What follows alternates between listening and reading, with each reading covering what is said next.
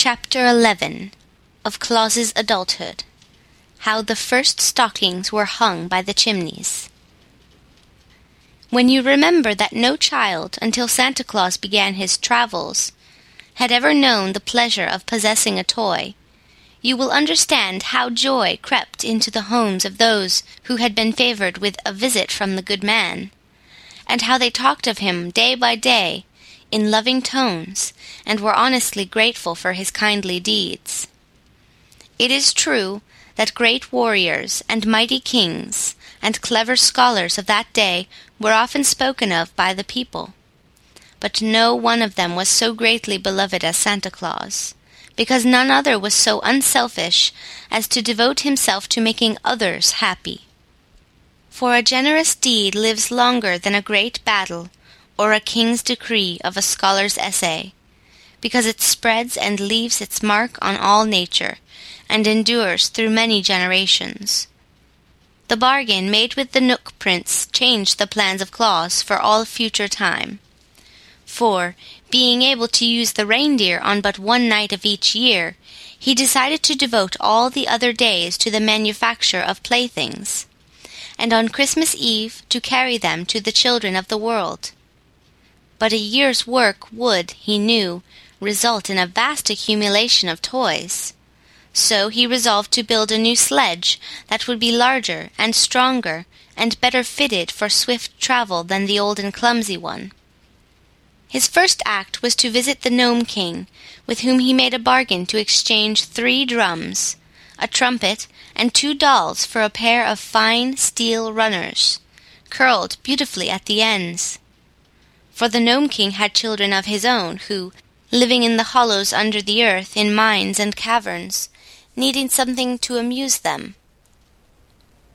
In three days the steel runners were ready, and when Claus brought the playthings to the Gnome King, his Majesty was so greatly pleased with them that he presented Claus with a string of sweet-toned sleigh bells, in addition to the runners.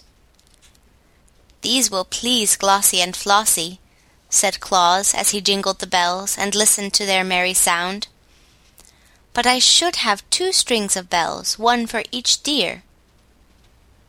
"Bring me another trumpet and a toy cat," replied the King, "and you shall have a second string of bells, like the first." "It is a bargain!" cried Claus, and he went home again for the toys. The new sledge was carefully built, the Knooks bringing plenty of strong but thin boards to use in its construction. Claus made a high rounding dashboard to keep off the snow cast behind the fleet hoofs of the deer, and he made high sides to the platform so that many toys could be carried, and finally he mounted the sledge upon the slender steel runners made by the Gnome King. It was certainly a handsome sledge, and big and roomy. Claus painted it in bright colors, although no one was likely to see it during his midnight journeys, and when all was finished, he sent for Glossie and Flossie to come and look at it. The deer admired the sledge, but gravely declared it was too big and heavy for them to draw. "We might pull it over the snow, to be sure," said Glossie, but we would not pull it fast enough to enable us to visit the faraway cities and villages, and return to the forest by daybreak. Hmm, "Then I must add two more deer to my team," declared Claus, after a moment's thought. "The Knook Prince allowed you as many as ten. Why not use them all?" asked Flossie. "Then we could speed like the lightning, and leap to the highest roofs with ease." "Team of ten reindeer!" Cried Claus, delightedly. "That will be splendid! Please return to the forest at once and select eight other deer as like yourselves as possible. And you must all eat of the casa plant to become strong, and of the gralla plant to become fleet of foot, and of the marbon plant that you may live long to accompany me on my journeys. Likewise it will be well for you to bathe in the pool of Nares, which the lovely Queen Zurline declares will render you rarely beautiful. Should you perform these duties faithfully, there is no doubt that on next Christmas Eve my ten reindeer will be the most powerful and beautiful steeds the world has ever seen." So Glossie and Flossie went to the forest to choose their mates, and Claus began to consider the question of a harness for them all.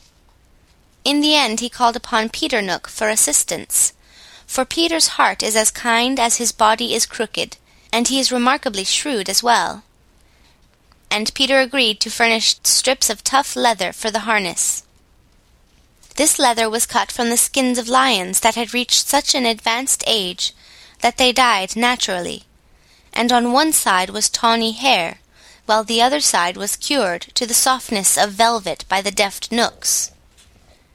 When Claus received these strips of leather, he sewed them neatly into a harness for the ten reindeer, and it proved strong and serviceable, and lasted him for many years.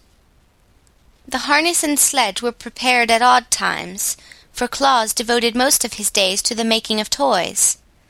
These were now much better than the first ones had been, for the immortals often came to his house to watch him work, and to offer suggestions.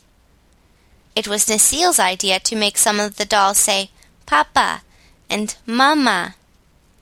It was a thought of the Knooks to put a squeak inside the lambs, so that when a child squeezed them they would say "Ba."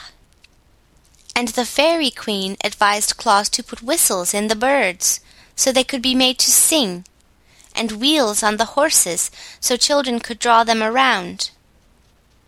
Many animals perished in the forest, from one cause or another, and their fur was brought to Claus that he might cover it with the small images of beasts he made for playthings. A merry Ryl suggested that Claus make a donkey with a nodding head, which he did, and afterward found that it amused the little ones immensely and so the toys grew in beauty and attractiveness every day, until they were the wonder of even the immortals. When another Christmas Eve drew near, there was a monster load of beautiful gifts for the children ready to be loaded upon the big sledge. Claus filled three sacks to the brim, and tucked every corner of the sledge box full of toys besides. Then, at twilight, the ten reindeer appeared, and Flossie introduced them all to Claus.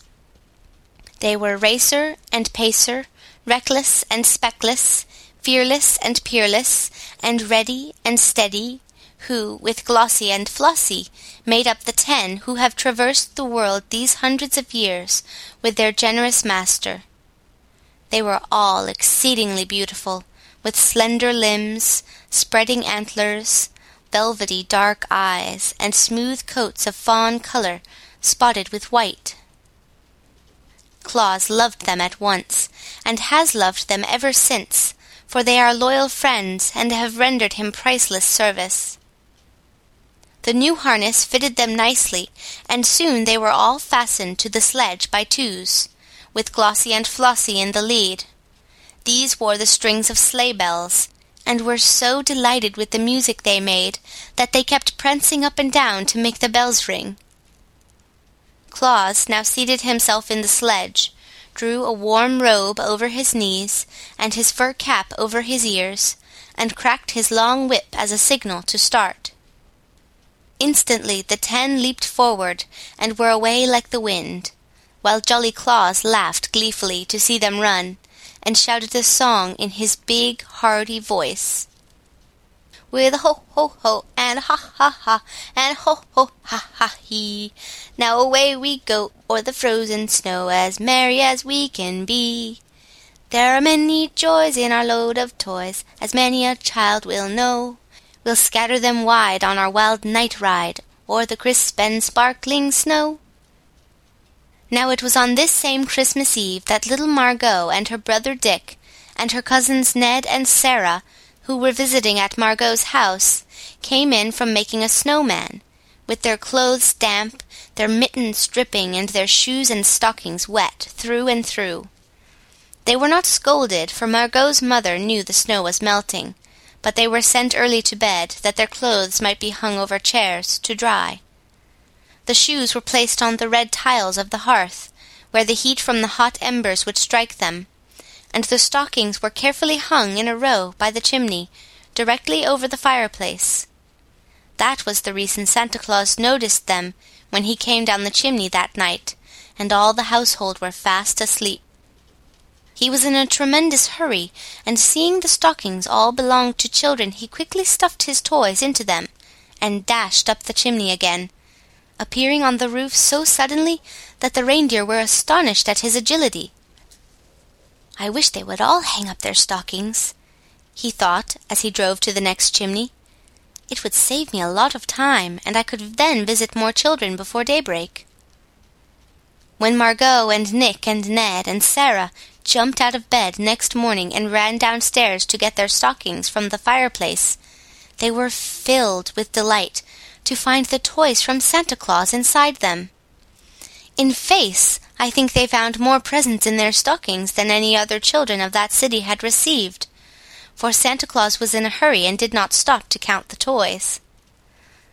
Of course, they told all their little friends about it, and of course every one of them decided to hang his own stockings by the fireplace the next Christmas Eve. Even Bessie Blithesome, who made a visit to that city with her father, the great Lord of Lerd, heard the story from the children, and hung her own pretty stockings by the chimney when she returned home at Christmas time. On his next trip, Santa Claus found so many stockings hung up in anticipation of his visit that he could fill them in a jiffy and be away again in half the time required to hunt the children up and place the toys by their bedsides. The custom grew year after year, and has always been a great help to Santa Claus. And with so many children to visit, he surely needs all the help we are able to give him.